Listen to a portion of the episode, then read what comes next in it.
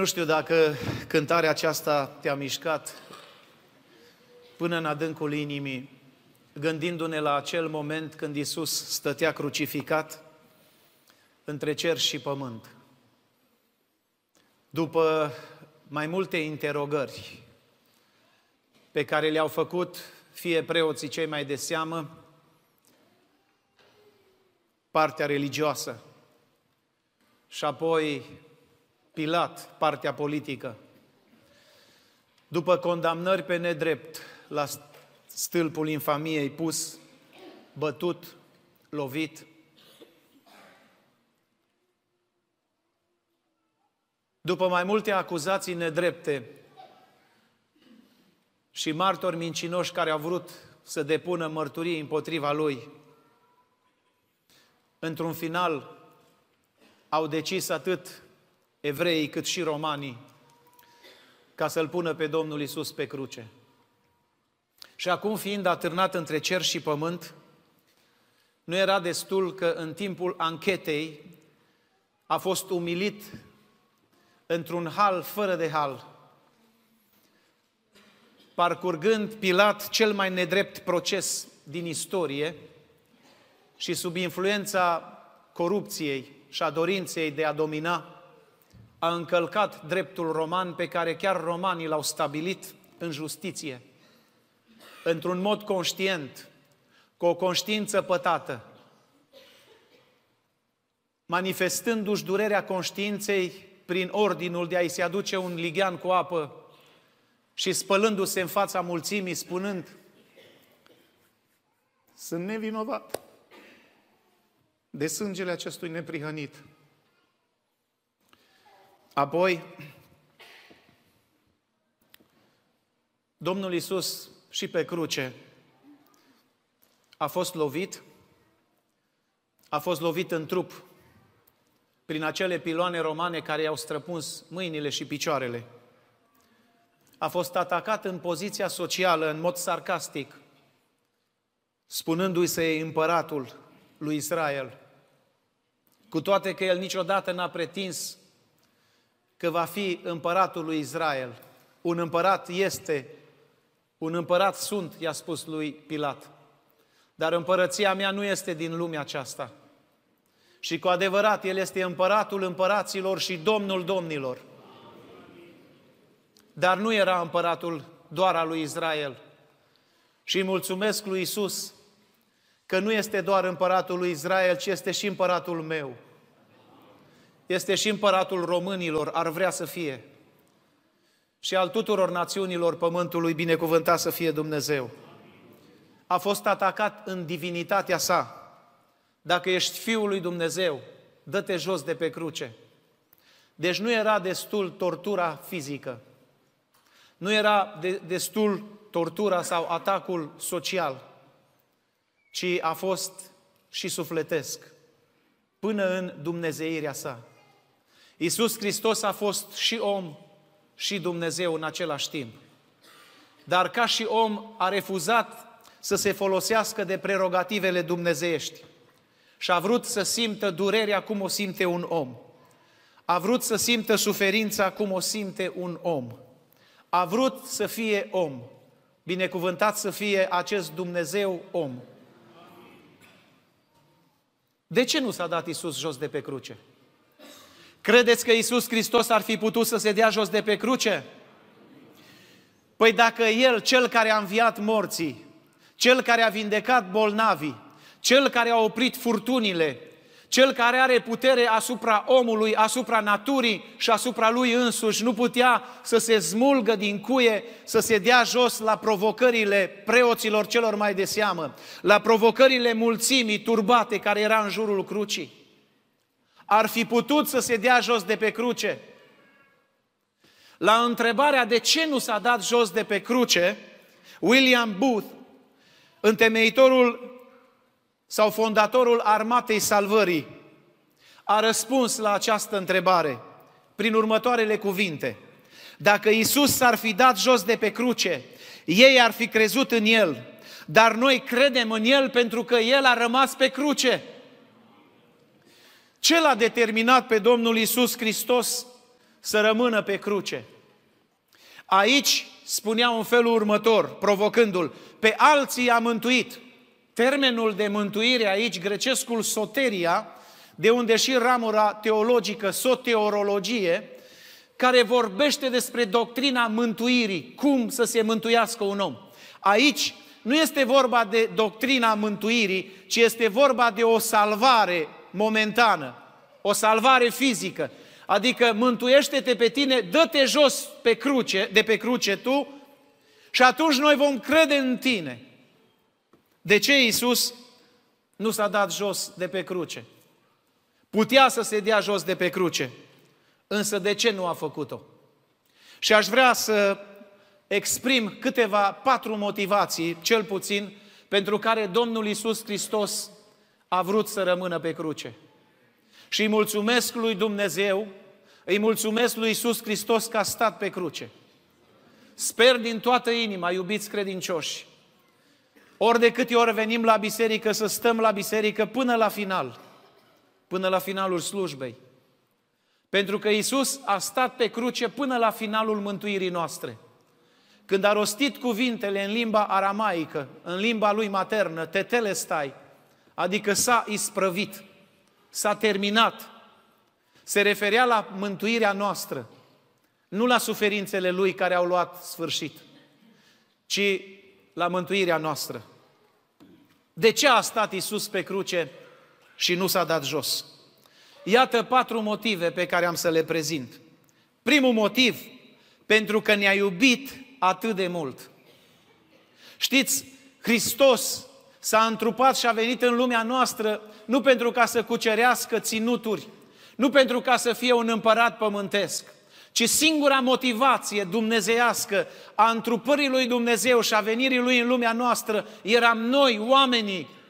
Pe noi ne-a iubit Dumnezeu. Iar Apostolul Ioan, în versetul de aur, cum îl numesc teologii al Bibliei, spune așa de frumos în Ioan 3 cu 16, un verset pe care are o datorie fiecare creștin să-l cunoască. Fiecare creștin trebuie să știe acest verset. Cine nu știe acest verset al Scripturilor nu-i creștin.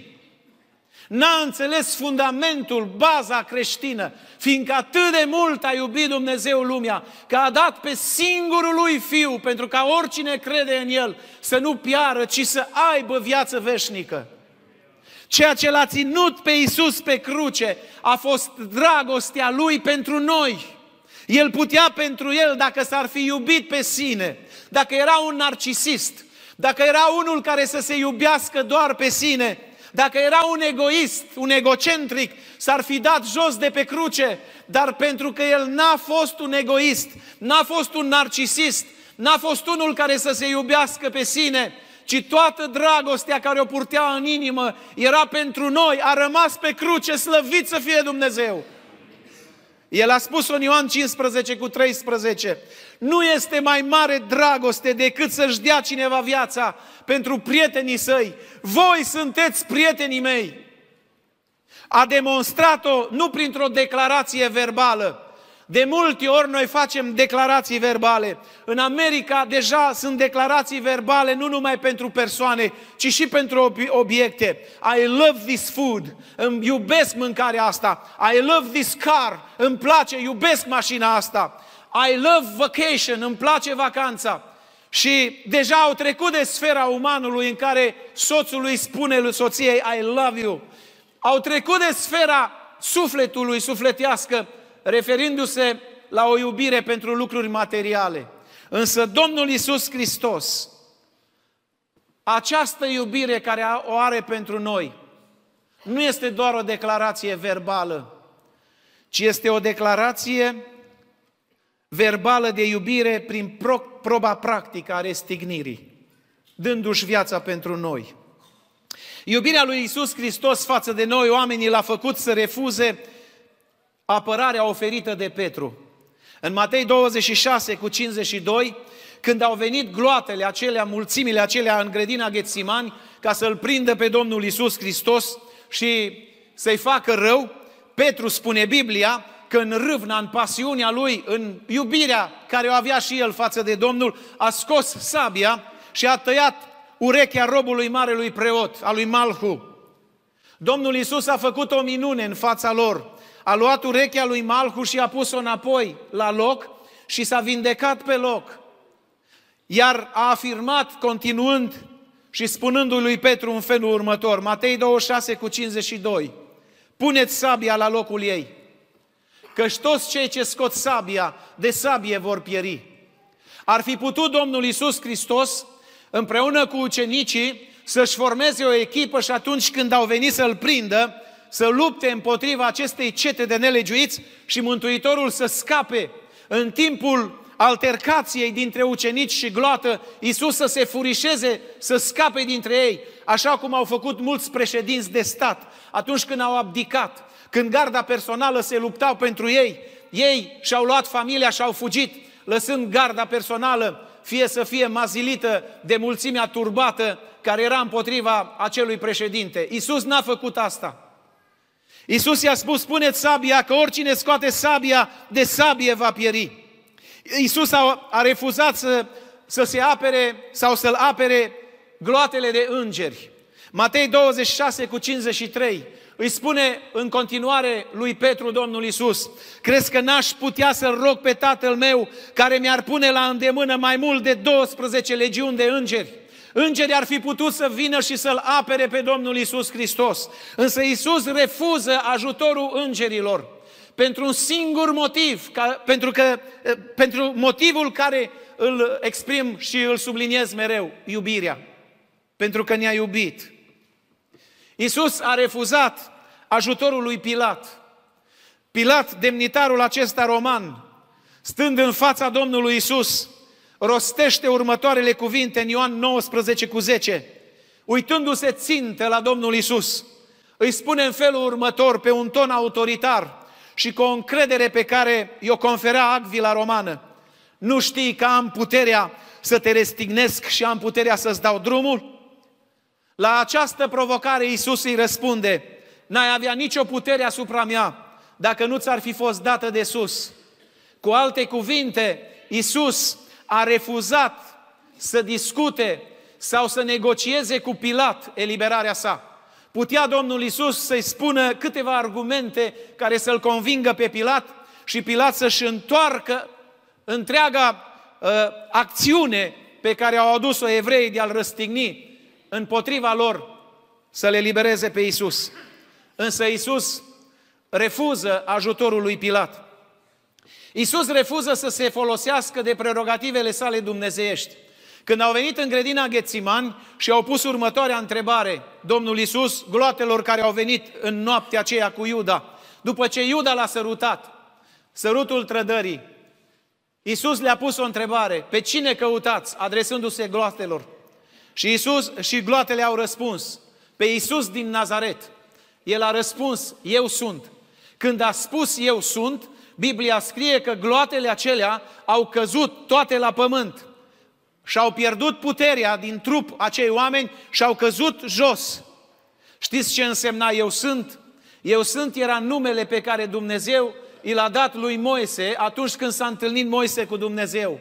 Și le-a pus următoarea întrebare Moise lui Dumnezeu. Și cine să le spune evreilor că m-a trimis ca să eliberez din Egipt? Dumnezeu a răspuns, spune-le că numele meu este Iahveh. Eu sunt. Eu sunt cel ce sunt. Exist prin mine însumi. Nimeni nu m-a creat. Nu există o altă forță de existență deasupra mea. Eu exist prin mine însumi. Și prin mine însumi există tot ce există.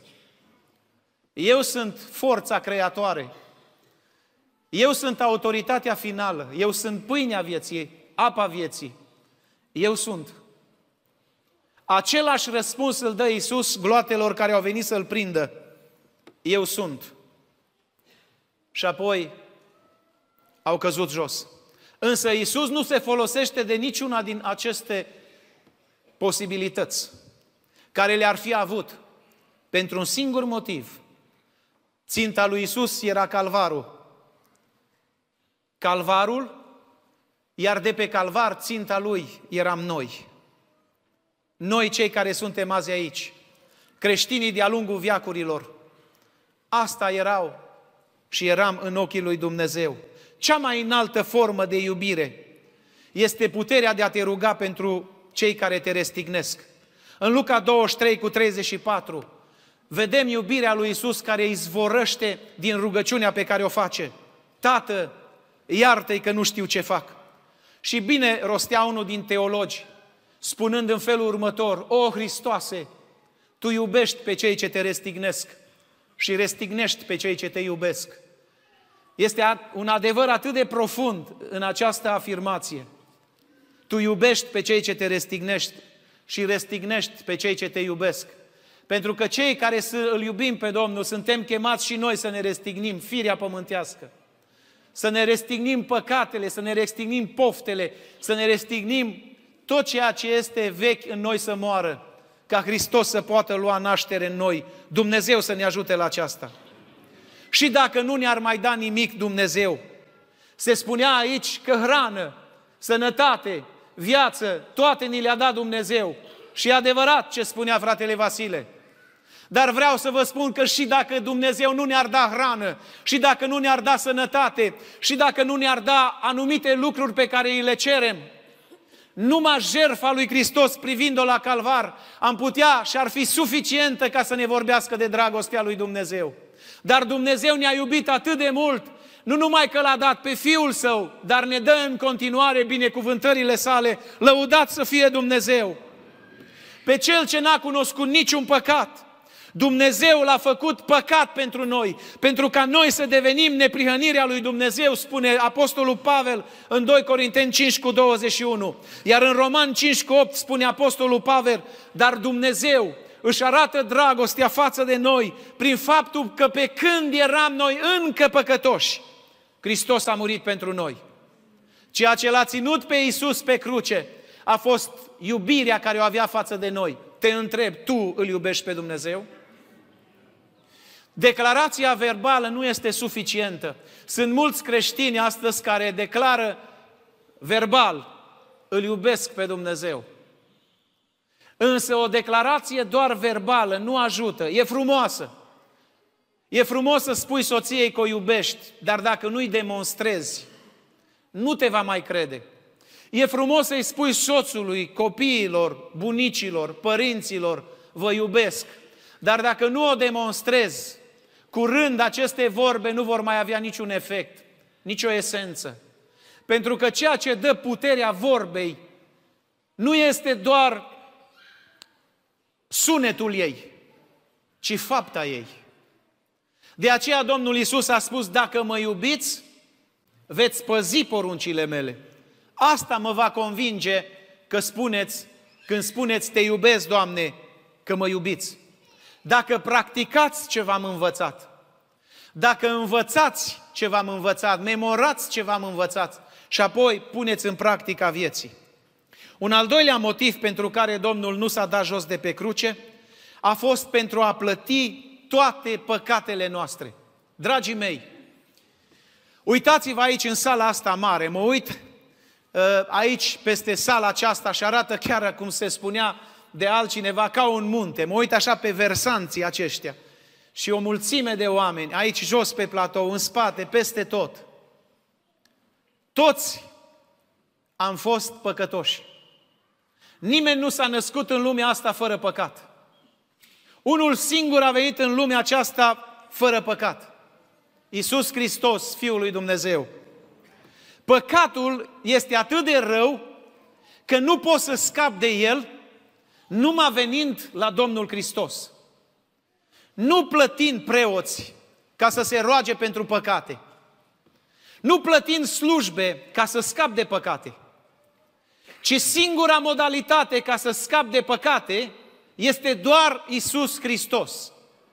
Nici Tatăl, nici Duhul Sfânt nu te pot elibera de păcate până când sângele lui Isus nu te spală, nu te curățește de păcate. Poate afirmația este tare, însă am gândit mult până când am făcut-o. Este singurul care poate să mântuiască omul, singurul care a primit aceste prerogative dumnezeiești din partea lui Dumnezeu Tatăl și a Duhului Sfânt de a mântui omul este Domnul Isus Hristos. Păcatul, păcatul creează ziduri. Iată ce spune profetul Isaia în capitolul 59, versetul 1 și 2. Mâna Domnului nu este prea scurtă, urechea lui nu este prea tare ca să audă, ci păcatele voastre fac un zid de despărțire între voi și Dumnezeul vostru și vă împiedică să vă asculte. Păcatul este un zid, sunt oameni păcătoși care totuși se roagă și ajung la concluzia că nu-i ascultă Dumnezeu. Și apoi continuă cu concluzia, nu există Dumnezeu. Pentru că dacă Dumnezeu, m-am rugat lui Dumnezeu și nu m-a ascultat, înseamnă că nu există Dumnezeu. Dar problema nu e că nu există Dumnezeu. Problema că există un păcat sau păcate care au făcut ziduri, s-au interpus între tine și Dumnezeu. Și oricât te rogi din cauza zidului păcatului înălțat, până nu se dărâmă zidul păcatului, Dumnezeu nu te aude. Poți să strici, poți să țipi, poți să faci mătănii, poți să faci ce vrei. Până nu se dărâmă zidul păcatului, Dumnezeu nu te ascultă. Unul singur are puterea ca să distrugă zidul păcatului. Isus Hristos. Uitați-vă la cei din jurul crucii, preoții cei mai de seamă și cărturarii, fariseii. Uitați-vă la plebia aceea din jurul crucii, care era pur și simplu îmbătată de ură, căzută sub patima influențelor, spiritului de turmă.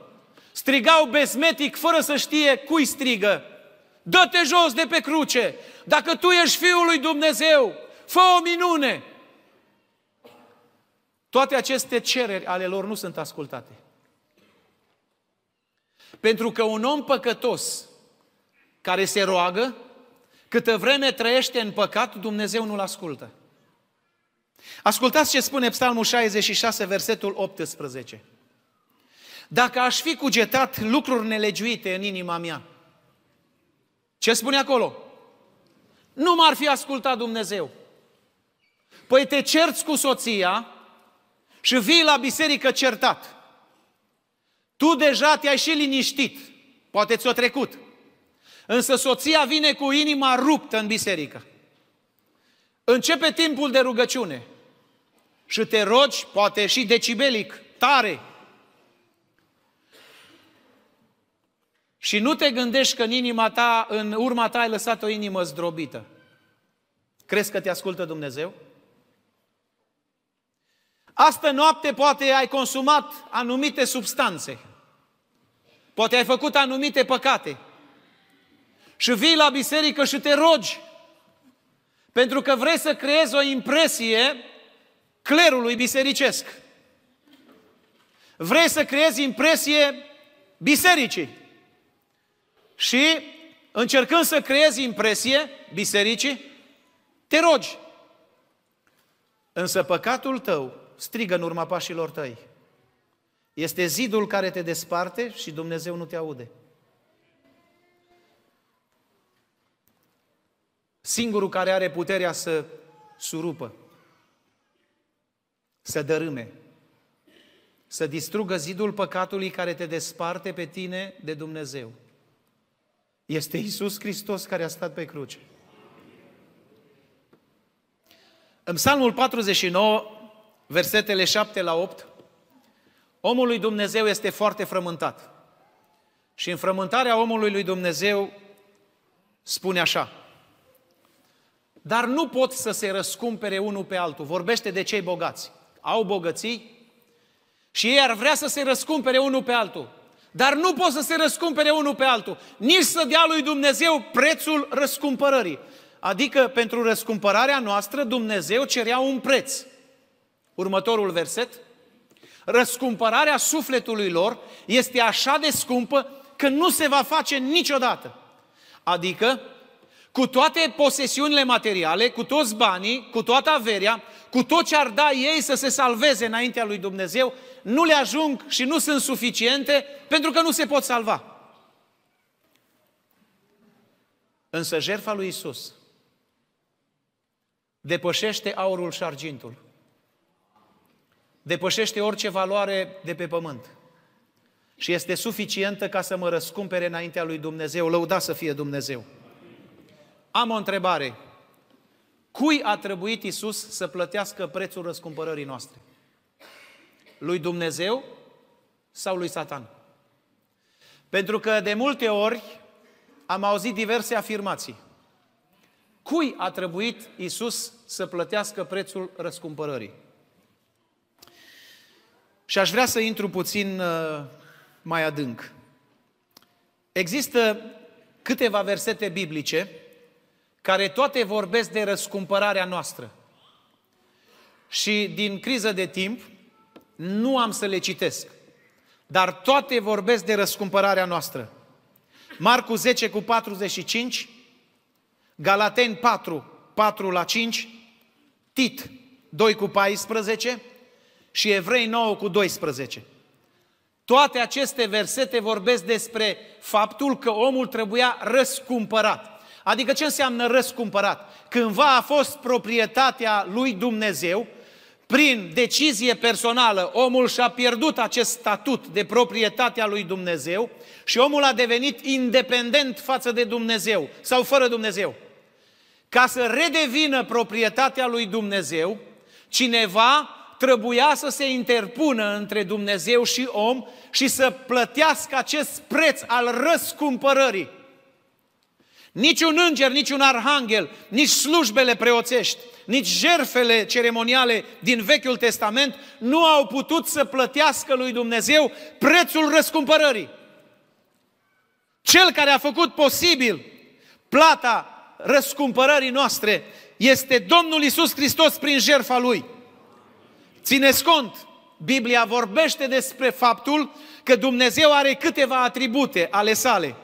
Atribute incomunicabile, atribute care nu se găsesc în ființa umană. Calități.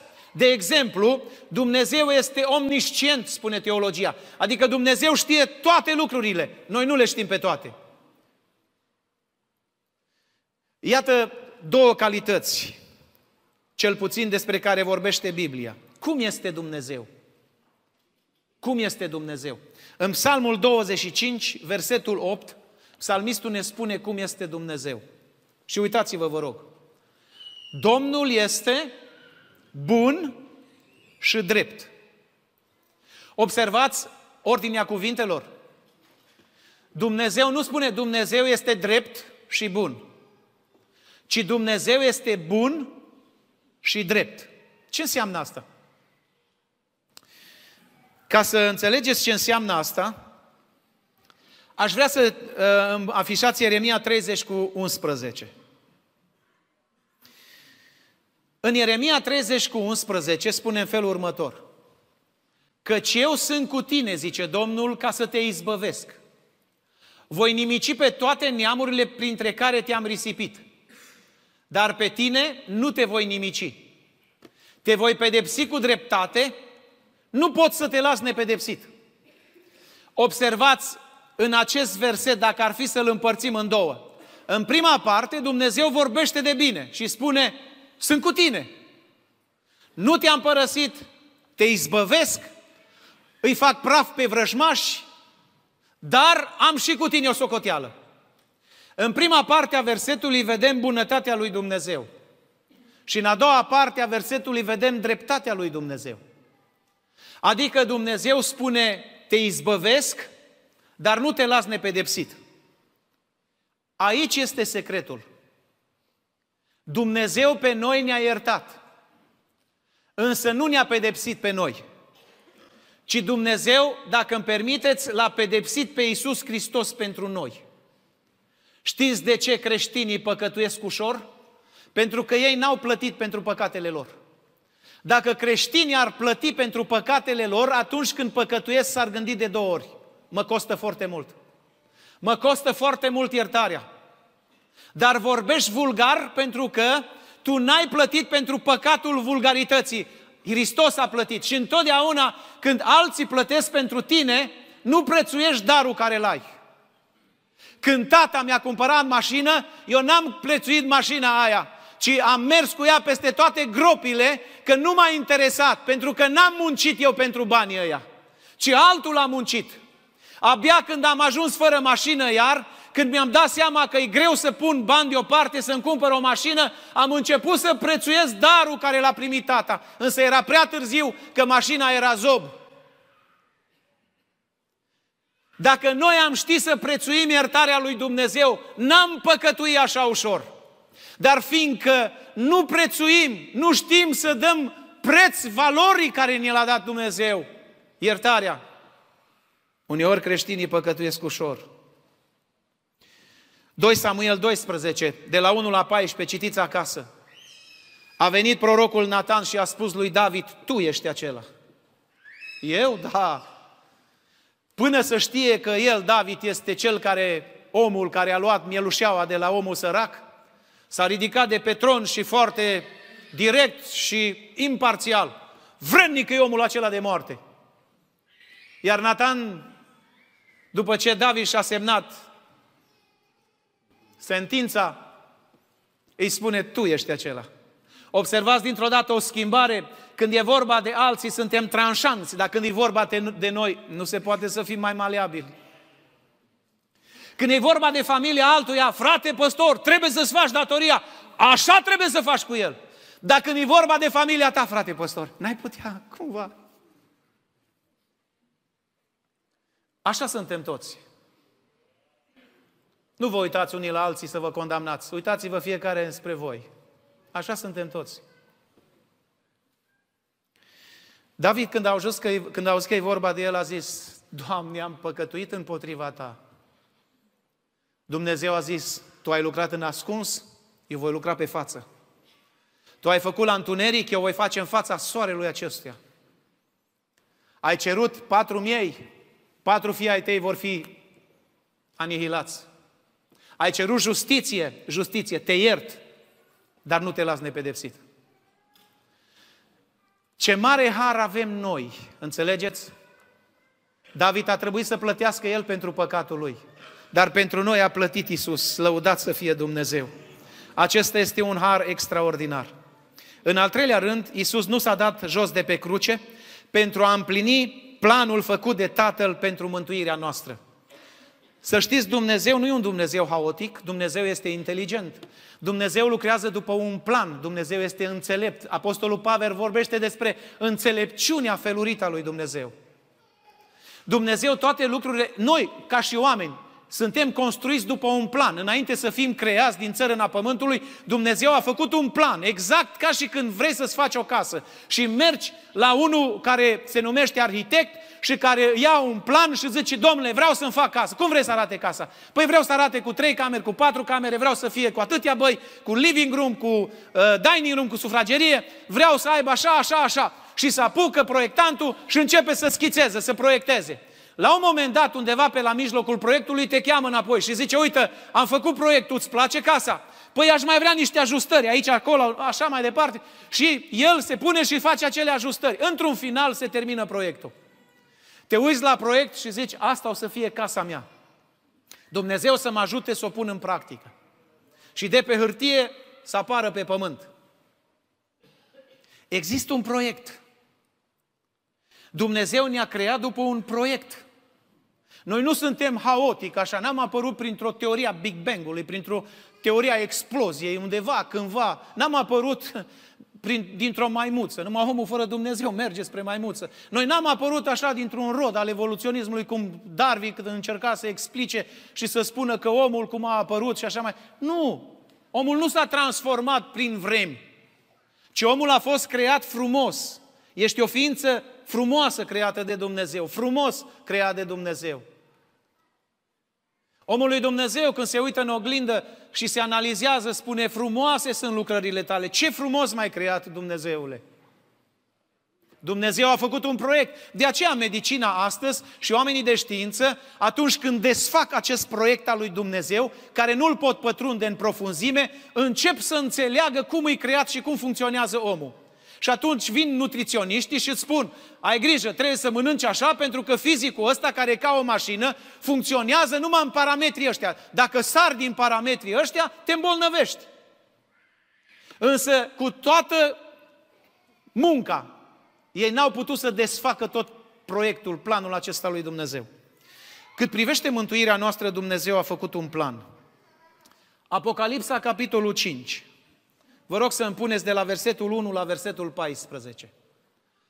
Apoi, spune Ioan, am văzut în mâna dreaptă a celui ce ședea pe scaunul de domnie o carte scrisă pe dinăuntru și pe din afară. Și pe din afară, pecetluită cu șapte peceți, sigilii. Și am văzut un înger puternic care striga cu glas tare, Cine este vrednic să deschidă cartea și să rupă pecețile? Și nu se găsea nimeni, nici în cer, nici pe pământ, nici sub pământ, care să poată deschidă cartea, nici să se uite în ea. Și am plâns mult. Pentru că nimeni nu fusese găsit vrednic să deschidă cartea și să se uite în ea. Și unul din bătrâni mi-a zis, nu plânge. Iată că leul din seminția lui Iuda, rădăcina lui David, a biruit să deschidă cartea și cele șapte pecețe ale ei. Și la mijloc, între scaunul de domnie și cele patru făpturi vii și între bătrâni, am văzut stând în picioare un miel, părea junghiat și avea șapte coarne și șapte ochi, care sunt cele șapte duhuri ale lui Dumnezeu, trimise în tot pământul. El a venit și a luat cartea din mâna dreaptă a celui ce ședea pe scaunul de domnie. Când a luat cartea, cele patru făpturi vii și cei 24 de bătrâni s-au aruncat la pământ înaintea mielului, având fiecare câte o lăută și potire de aur pline cu tămâie care sunt rugăciunile sfinților. Și cântau o cântare nouă și ziceau, Vrednic ești tu să iei cartea și să-i rup pe cețile, căci ai fost junghiat și ai răscumpărat pentru Dumnezeu cu sângele tău oameni din orice seminție, din orice limbă, din orice norod și din orice neam. Ai făcut din ei o împărăție și preoți pentru Dumnezeul nostru. Și ei vor împărăți pe pământ. M-am uitat și în prejurul scaunului de domnie și în jurul făpturilor vii și în jurul bătrânilor am auzit glasul multor îngeri Numărul lor era de zeci de mii de ori, zece mii și mii de mii. Ei ziceau cu glas tare, vrednic este mielul care a fost junghiat să primească puterea, bogăția, înțelepciunea, tăria, cinstea, slava și lauda. Și pe toate făpturile care sunt în cer, pe pământ, sub pământ, pe mare și tot ce se aflau în aceste locuri le-am auzit zicând, acelui ce șade pe scaunul de domnie și a mielului să fie lauda, cinstea, slava și stăpânirea în vecii vecilor. Amin. Ce conține acest plan. Această carte pecetluită, pe care au vrut profeții din Vechiul Testament să o cunoască și n-au putut. Și se spune în evrei că ei care au zis că sunt străini și călători, au vrut să descopere acest plan de mântuire, dar Dumnezeu nu l-a descoperit lor, ci ni l-a descoperit nouă. Ei le-au urat cu mâna de departe și au zis, va veni un mântuitor, va veni un șilo, va veni un răscumpărător. Noi nu știm planul de mântuire, cum va fi, însă Dumnezeu va aduce un plan al mântuirii. Ce har avem în generația asta, în secolul acesta, să cunoaștem acest plan de mântuire a lui Dumnezeu. Ce conținea planul? Planul acesta de mântuire conținea activitatea pământească a lui Isus, în primul rând. Că va fi vândut, că va fi părăsit, că va fi omorât. Toate acestea erau stabilite cu exactitate de Dumnezeu și cunoscute de Isus. Isus cunoștea fiecare ceas din viața sa. Vă dau câteva exemple. Puneți, vă rog, Ioan 2 cu 4. În Sfânta Evanghelie după Ioan, capitolul 2, versetul 4, spune așa. A venit Maria și a spus lui Isus, nu mai iau vin. Fă ceva, ajută-i. Isus i-a răspuns, femeie, ce am eu a face cu tine? Nu mi-a venit încă ceasul, da? Cunoștea Domnul Isus foarte bine ceasul când trebuia să înceapă minunile? Ioan 7 cu 30, vă rog să-mi puneți. Ioan 7 cu 30. Ei căutau deci să-l prindă. Și nimeni n-a pus mâna pe el, căci încă nu-i sosise ceasul. Fiecare ceas, Iisus îl cunoștea foarte bine. Ioan 8 cu 20, de asemenea. Iisus a spus aceste cuvinte pe când învăța pe norod în templu. în locul unde era visteria. Și nimeni n-a pus mâna pe el pentru că nu-i sosise Dumnezeu a programat fiecare minut, fiecare secundă din viața lui Isus cum să se deruleze pe pământ. Iar în Ioan 17 cu 1, când deja i-a venit ceasul, Isus în rugăciunea sa a spus, Tată, a sosit ceasul. Proslăvește pe fiul tău ca și fiul tău să te proslăvească pe tine. N-au putut să pună mâna pe el decât atunci când i-a venit ceasul. N-au putut să moară Iisus decât atunci când a venit ceasul. Toate acestea au fost stabilite în preștiința lui Dumnezeu înainte de întemeierea lumii. Dumnezeu a stabilit acest plan și acest plan trebuia dus la îndeplinire. Cine l-a dus? Isus. Ce conține planul de mântuire? Și iată, conține următoarele aspecte. Planul de mântuire conține alegerea. Efeseni, capitolul 1, versetul 4 și 1 Tesaloniceni 1 cu 4. Dumnezeu ne-a ales pe noi în Hristos înainte de întemeierea lumii. În preștiința lui Dumnezeu, nu cum spune Calvin, în predestinare, în preștiința, în cunoașterea dinaintea lui Dumnezeu. Apoi planul lui Dumnezeu include chemare, Romani 8 cu 30. Dumnezeu ne-a chemat și pe cei ce i-a chemat i-a și făcut fii ai lui Dumnezeu. Include regenerarea, Efeseni 2 cu 1 și Tit 3 cu 5. Adică spălarea de păcate, curățirea de păcate. Include credința, Evrei 11 cu 6. Include justificarea, Roman 5 cu 1. Include înfierea, Galaten 3 cu 26, Efeseni 1 cu 5. Include sfințirea, 2 Corinteni 3 cu 18 și include perseverența sau păstrarea sfinților în har. 1 Ioan 3 cu 9 și Iuda 24. Aceasta includea planul de mântuire a lui Dumnezeu în care noi toți, frați și surori, suntem incluși. E un mare har să fim astăzi în această biserică și să ne numim mântuiți ai lui Dumnezeu. Dar pentru mântuirea noastră cineva a făcut mari sacrificii și acesta este Dumnezeu. Și în al patrulea rând, Iisus Hristos a stat pe cruce ca să nimicească lucrările diavolului. Diavolul nu putea să fie biruit decât prin cruce. Diavolul care este adversarul lui Dumnezeu.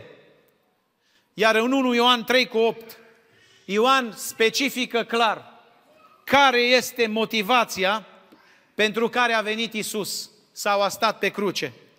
1 Ioan 3 cu 8, Fiul lui Dumnezeu s-a arătat ca să nimicească ce? Lucrările diavolului. Care sunt lucrările diavolului? V-ați gândit vreodată care sunt lucrările diavolului? Păi dacă nu-i cunoști uneltele prin care lucrează, vei fi victima lui. Ca să-l poți combate, ca să-l poți birui, trebuie să-ți cunoști foarte bine adversarul. Pe vremea comuniștilor, a venit odată un securist la noi în casă, era comandantul securității din Târgu Lăpuș, Călina. A ajuns la noi în casă și a stat de vorbă cu tata, tata fiind pe vremea aceea conducător de biserică. Și în timp ce vorbea cu tata, am constatat că acest comandant de securitate cunoștea foarte bine Sfânta Scriptură. Și dădea versete din Roman, din Corinteni, de peste tot, să-l convingă într-un fel că trebuie să colaboreze că supuneți-vă legilor statului, că nu este stăpânire, să nu vină de la Dumnezeu. Toate le știa.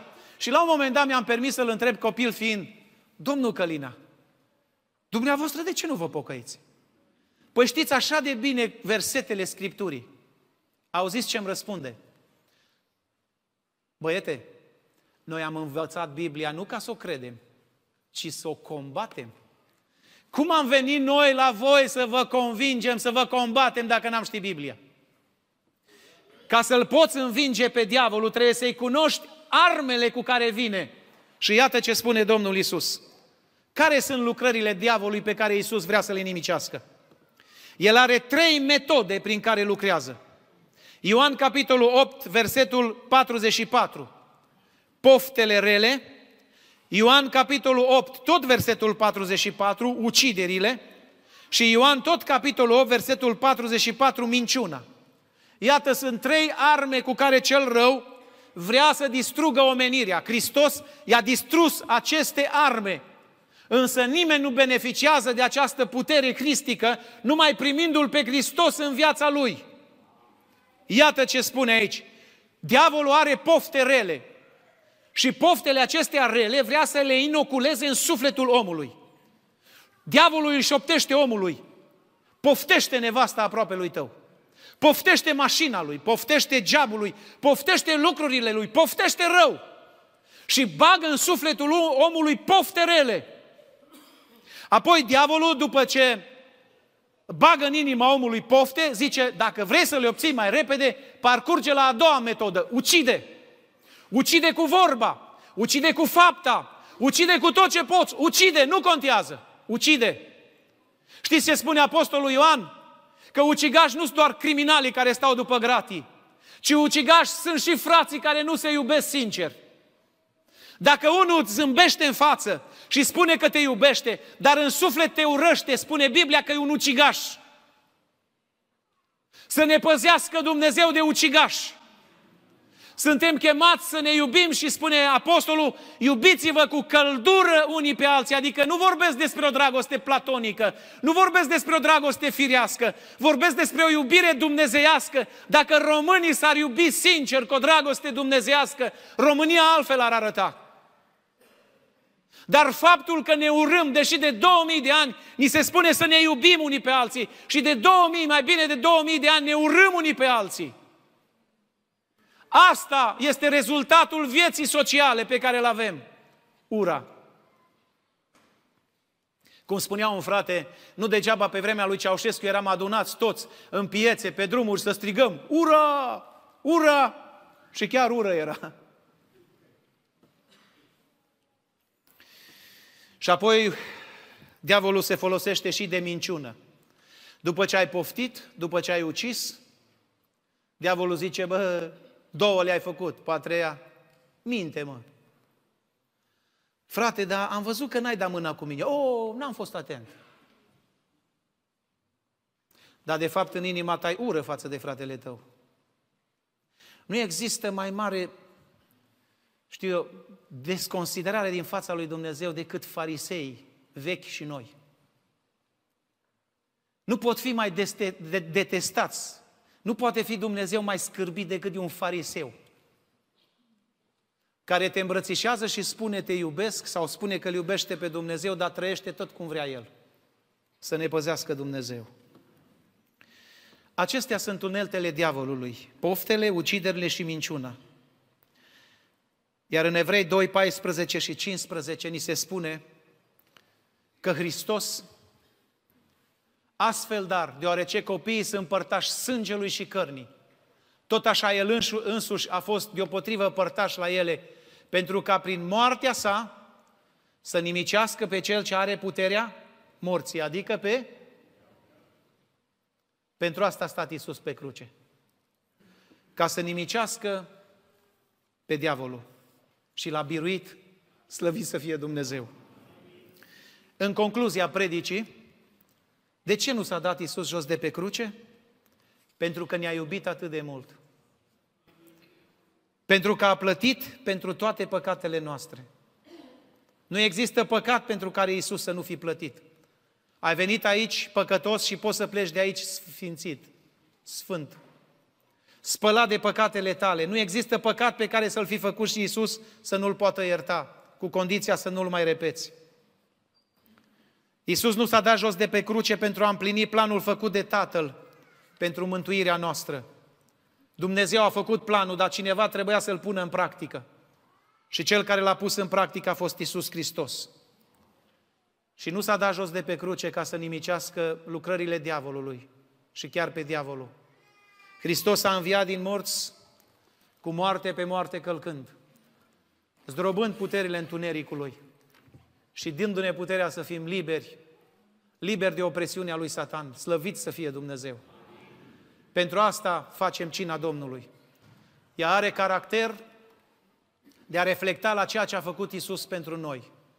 Și vreau să, închi- să concluzionez predica cu o singură întrebare. Tu ce faci pentru El?